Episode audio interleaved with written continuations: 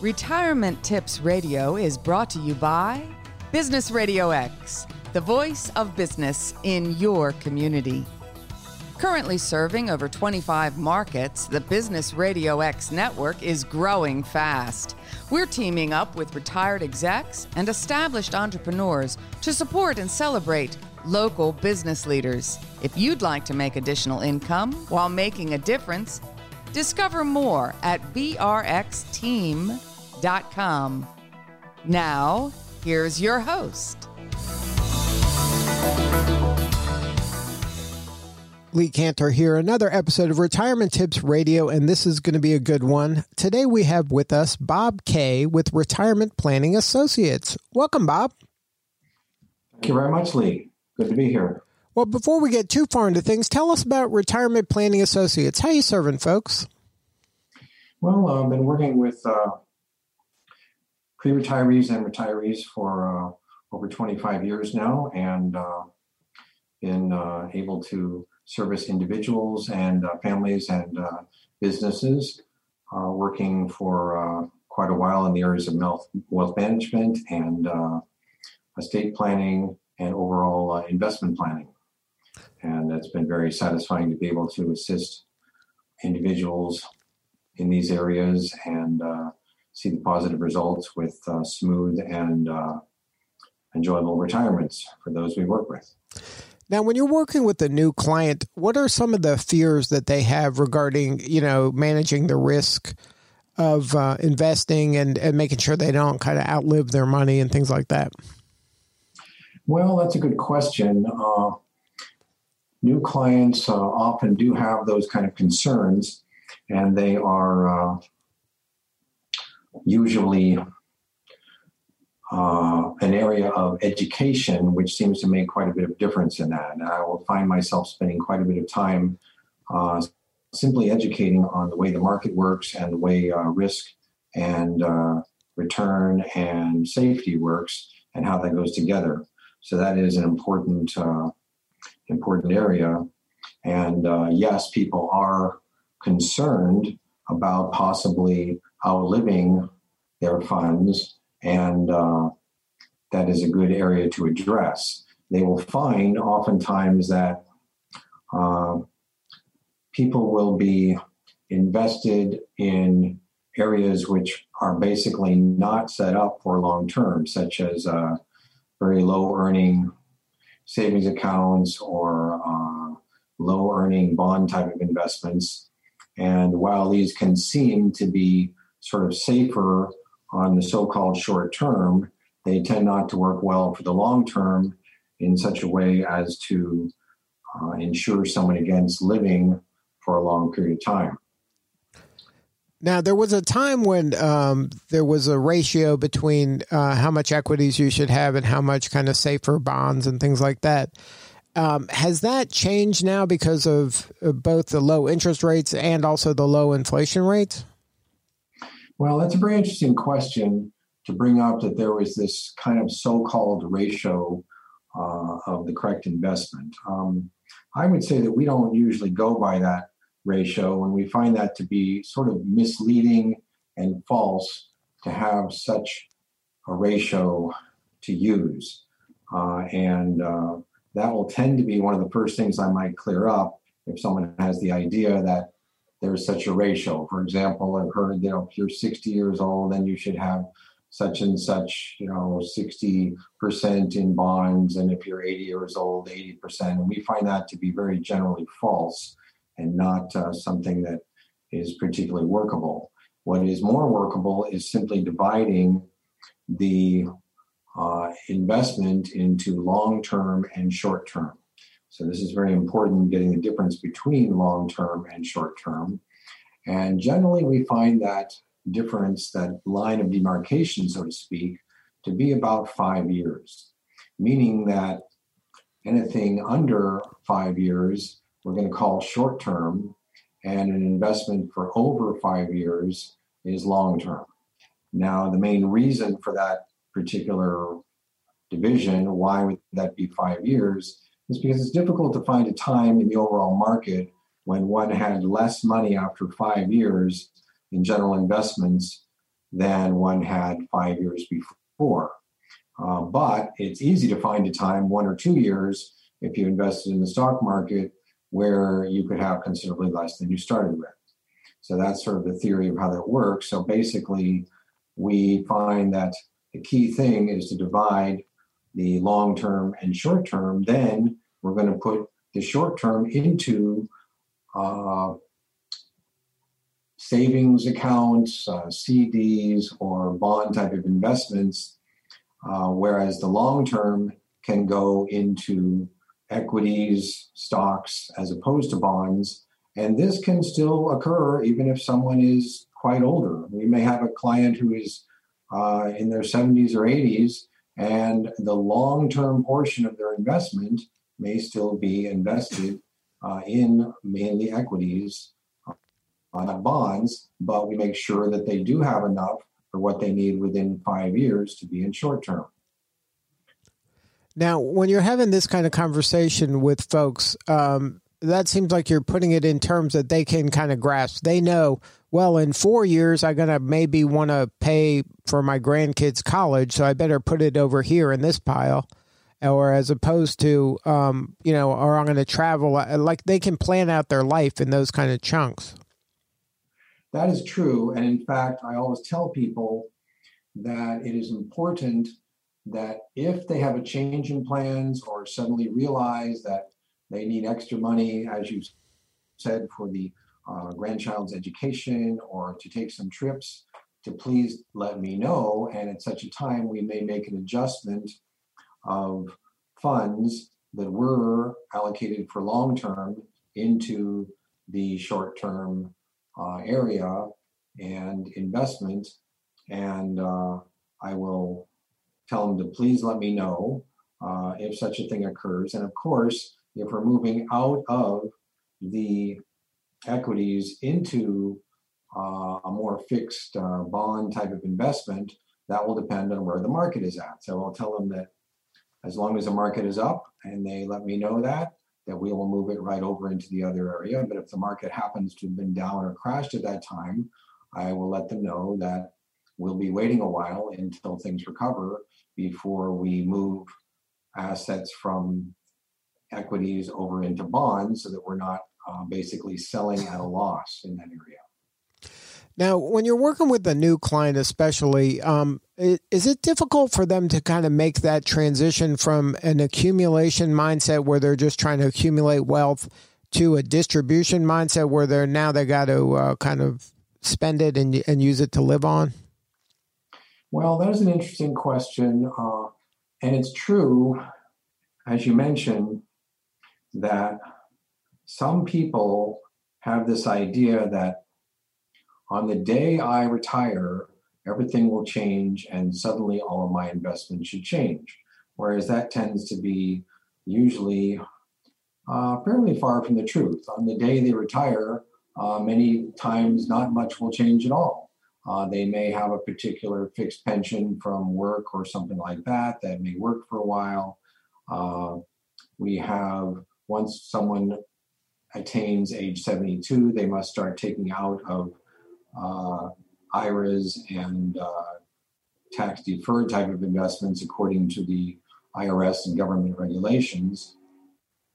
And um, it's important for them to understand how that works as far as the distribution goes. So it could be that someone could keep the same investments for quite some time, but we will be sure that when some distribution is needed, that a certain percent of the account well before that time is put into some sort of fixed or bond investment. This could be 10%, 15%, 20%, which will cover them in case of market downturns and so forth, so that they're easily able to take out of these amounts or this area, this separate area for several years while waiting for the market otherwise to recover.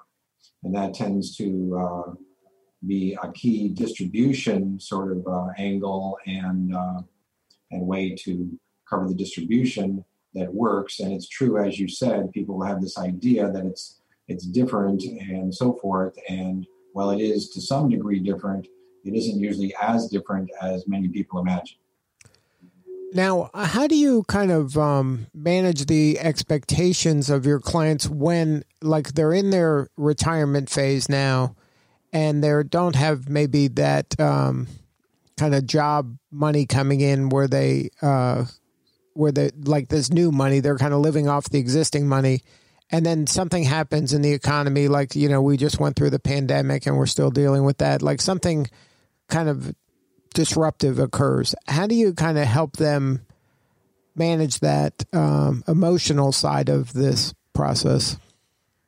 Well, that is a very good question. And uh, basically, a lot of this is kind of, as I said, educating and, in effect, training the client so they understand that, in fact, the market going down does not have to be a bad thing and can oftentimes be a good thing because this can be a time to possibly put more funds into equities when the market is down and capitalize on that.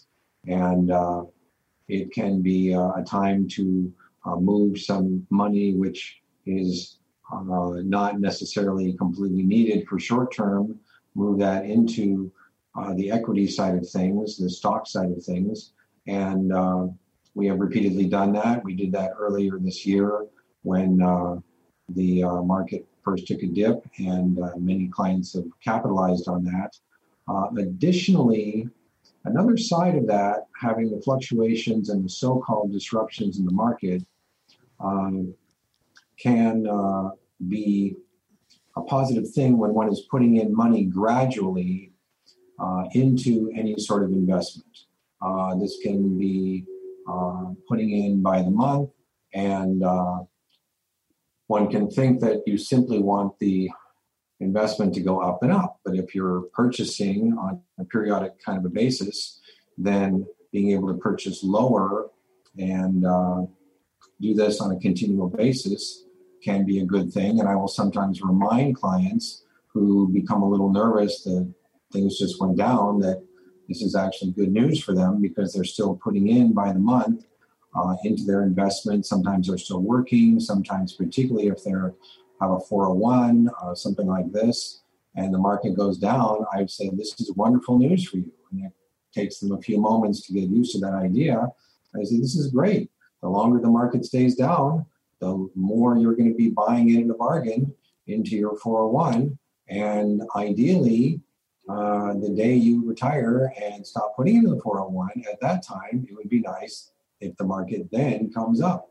In the meantime, you don't have any good reason to want the market to soar so that you're buying in at high prices, and you, in fact, would be uh, better off to be rejoicing because the market went down as long as you are in a position of contributing more funds and uh, going in uh, at a discount, just like I'll sometimes compare it to you know, a sale at Macy's, uh, where would you wait for the sale to be over before going shopping, or would you capitalize on the sale and buy as much as you could then? So it's a kind of a similar aspect, and uh, that uh, is important to understand.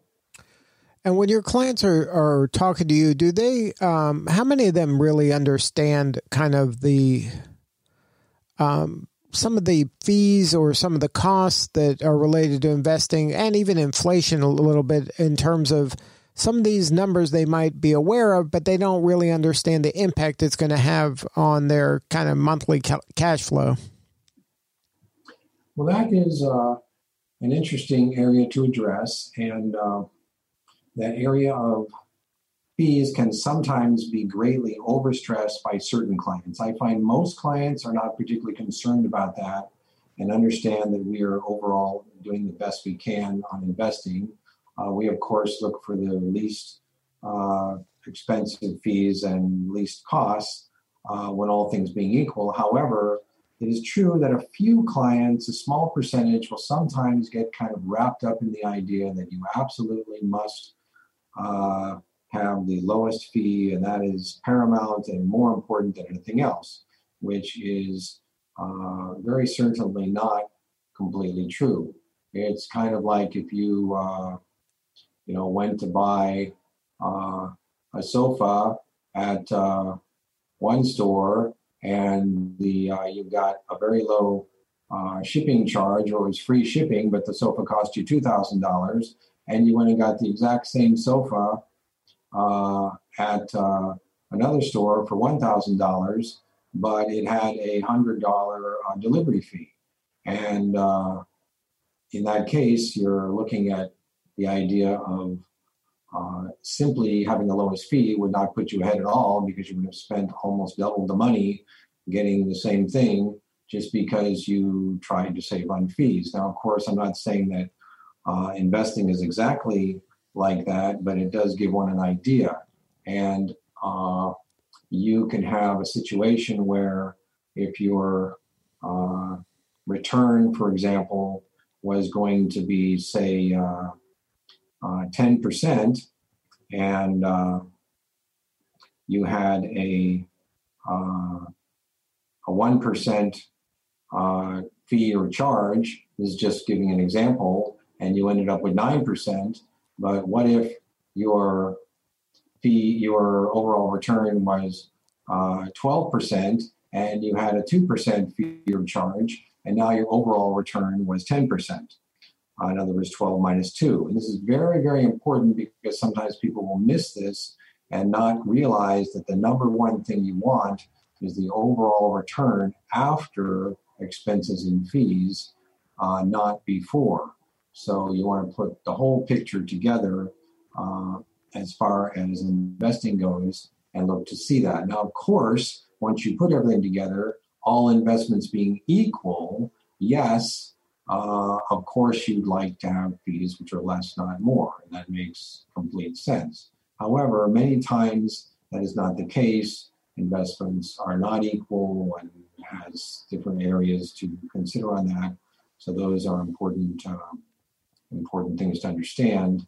And I found that uh, oftentimes people do understand and don't put a lot of attention uh, on the idea of fees and charges, but once in a while when they do, I try to make these things kind of clear as just as I just have now, uh, how this kind of goes together so that one has basically the perspective, the uh, the idea of where does it fit in? Is this the most important or the least important, or how does it fit in generally, and how does that all go together? Well, let's talk a little bit about your book, How to Avoid Not Having Enough Money to Live on After Retirement. We talked about that earlier, as that is some fear uh, of people, and it seems like you've written a book that is trying to allay some of those fears. What what compelled you to write the book?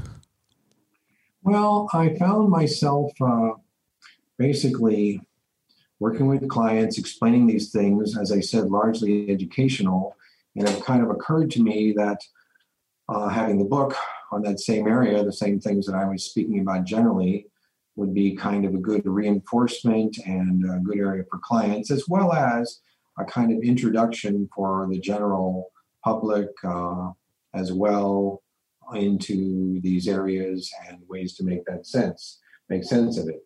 Um, in the book, I basically laid out a lot of the terminology because I found that many people will have these kind of misunderstandings on terminology, exactly what does it mean, uh, things as simple as uh, stocks and bonds. Uh, I will sit down with someone and assume that they don't necessarily know what these are.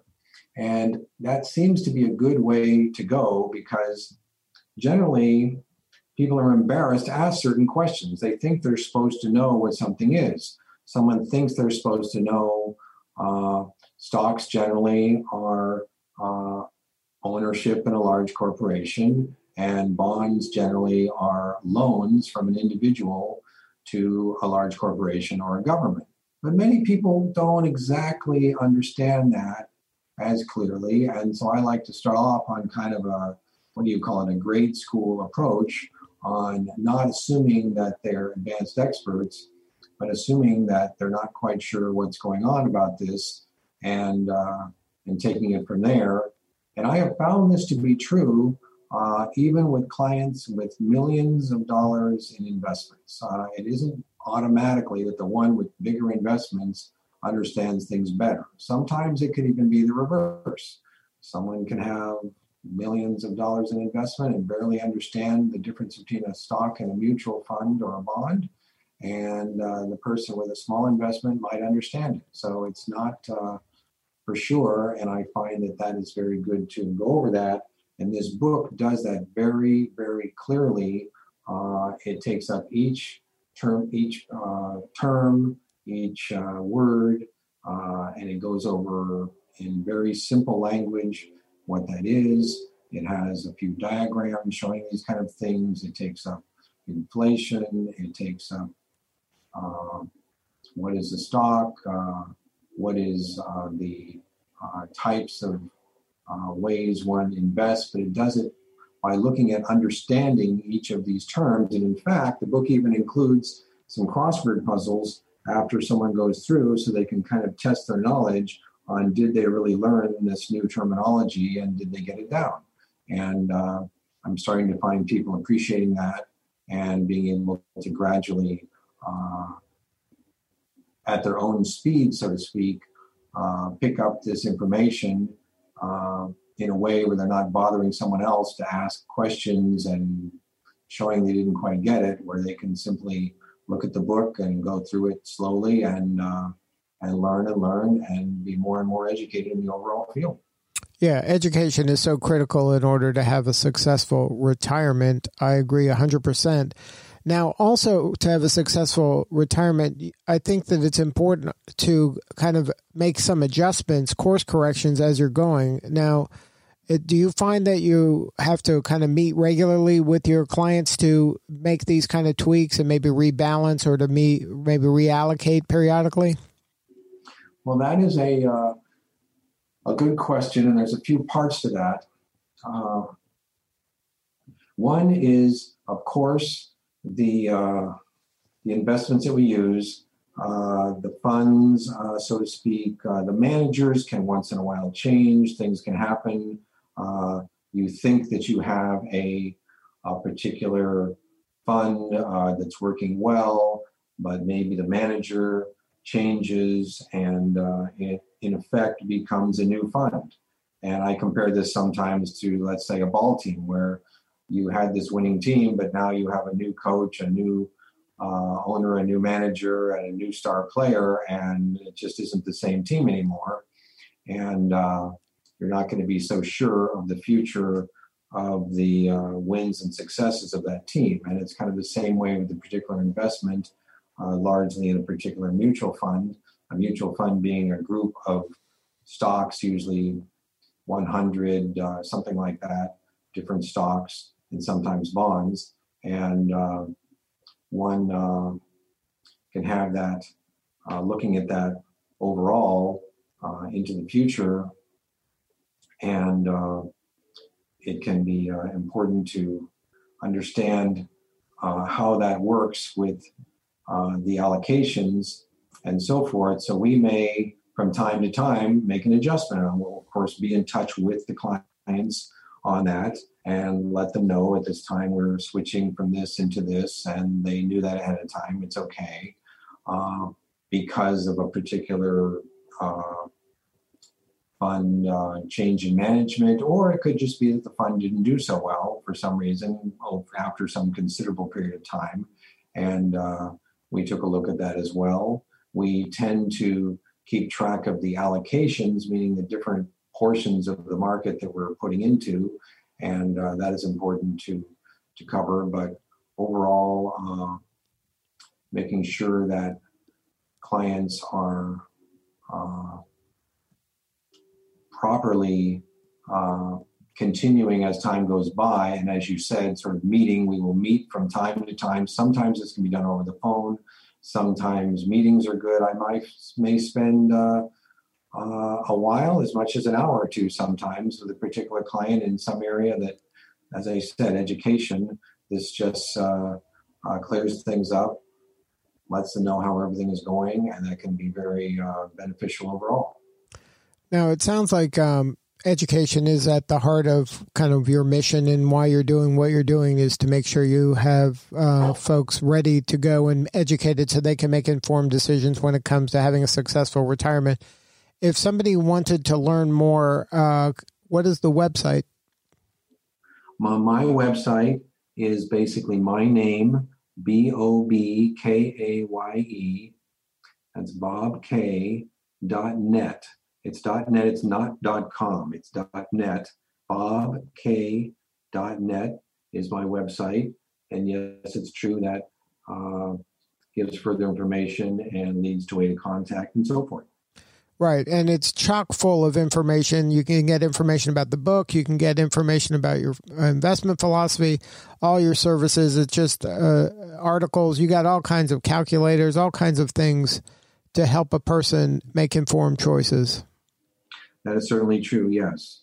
And uh, it is uh, good for someone to be able to look over these areas and uh, be able to uh, have contact information and uh, on their own work out uh, what is the best and the best kind of advice and so forth.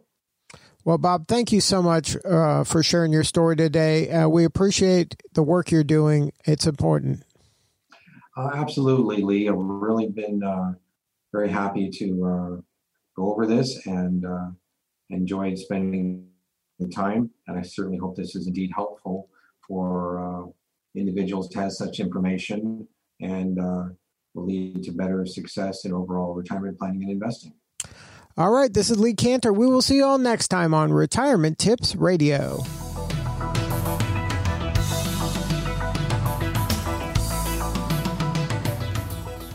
Retirement Tips Radio is brought to you by Business Radio X, the voice of business in your community. Currently serving over 25 markets, the Business Radio X network is growing fast. We're teaming up with retired execs and established entrepreneurs to support and celebrate local business leaders. If you'd like to make additional income while making a difference, discover more at brxteam.com dot com.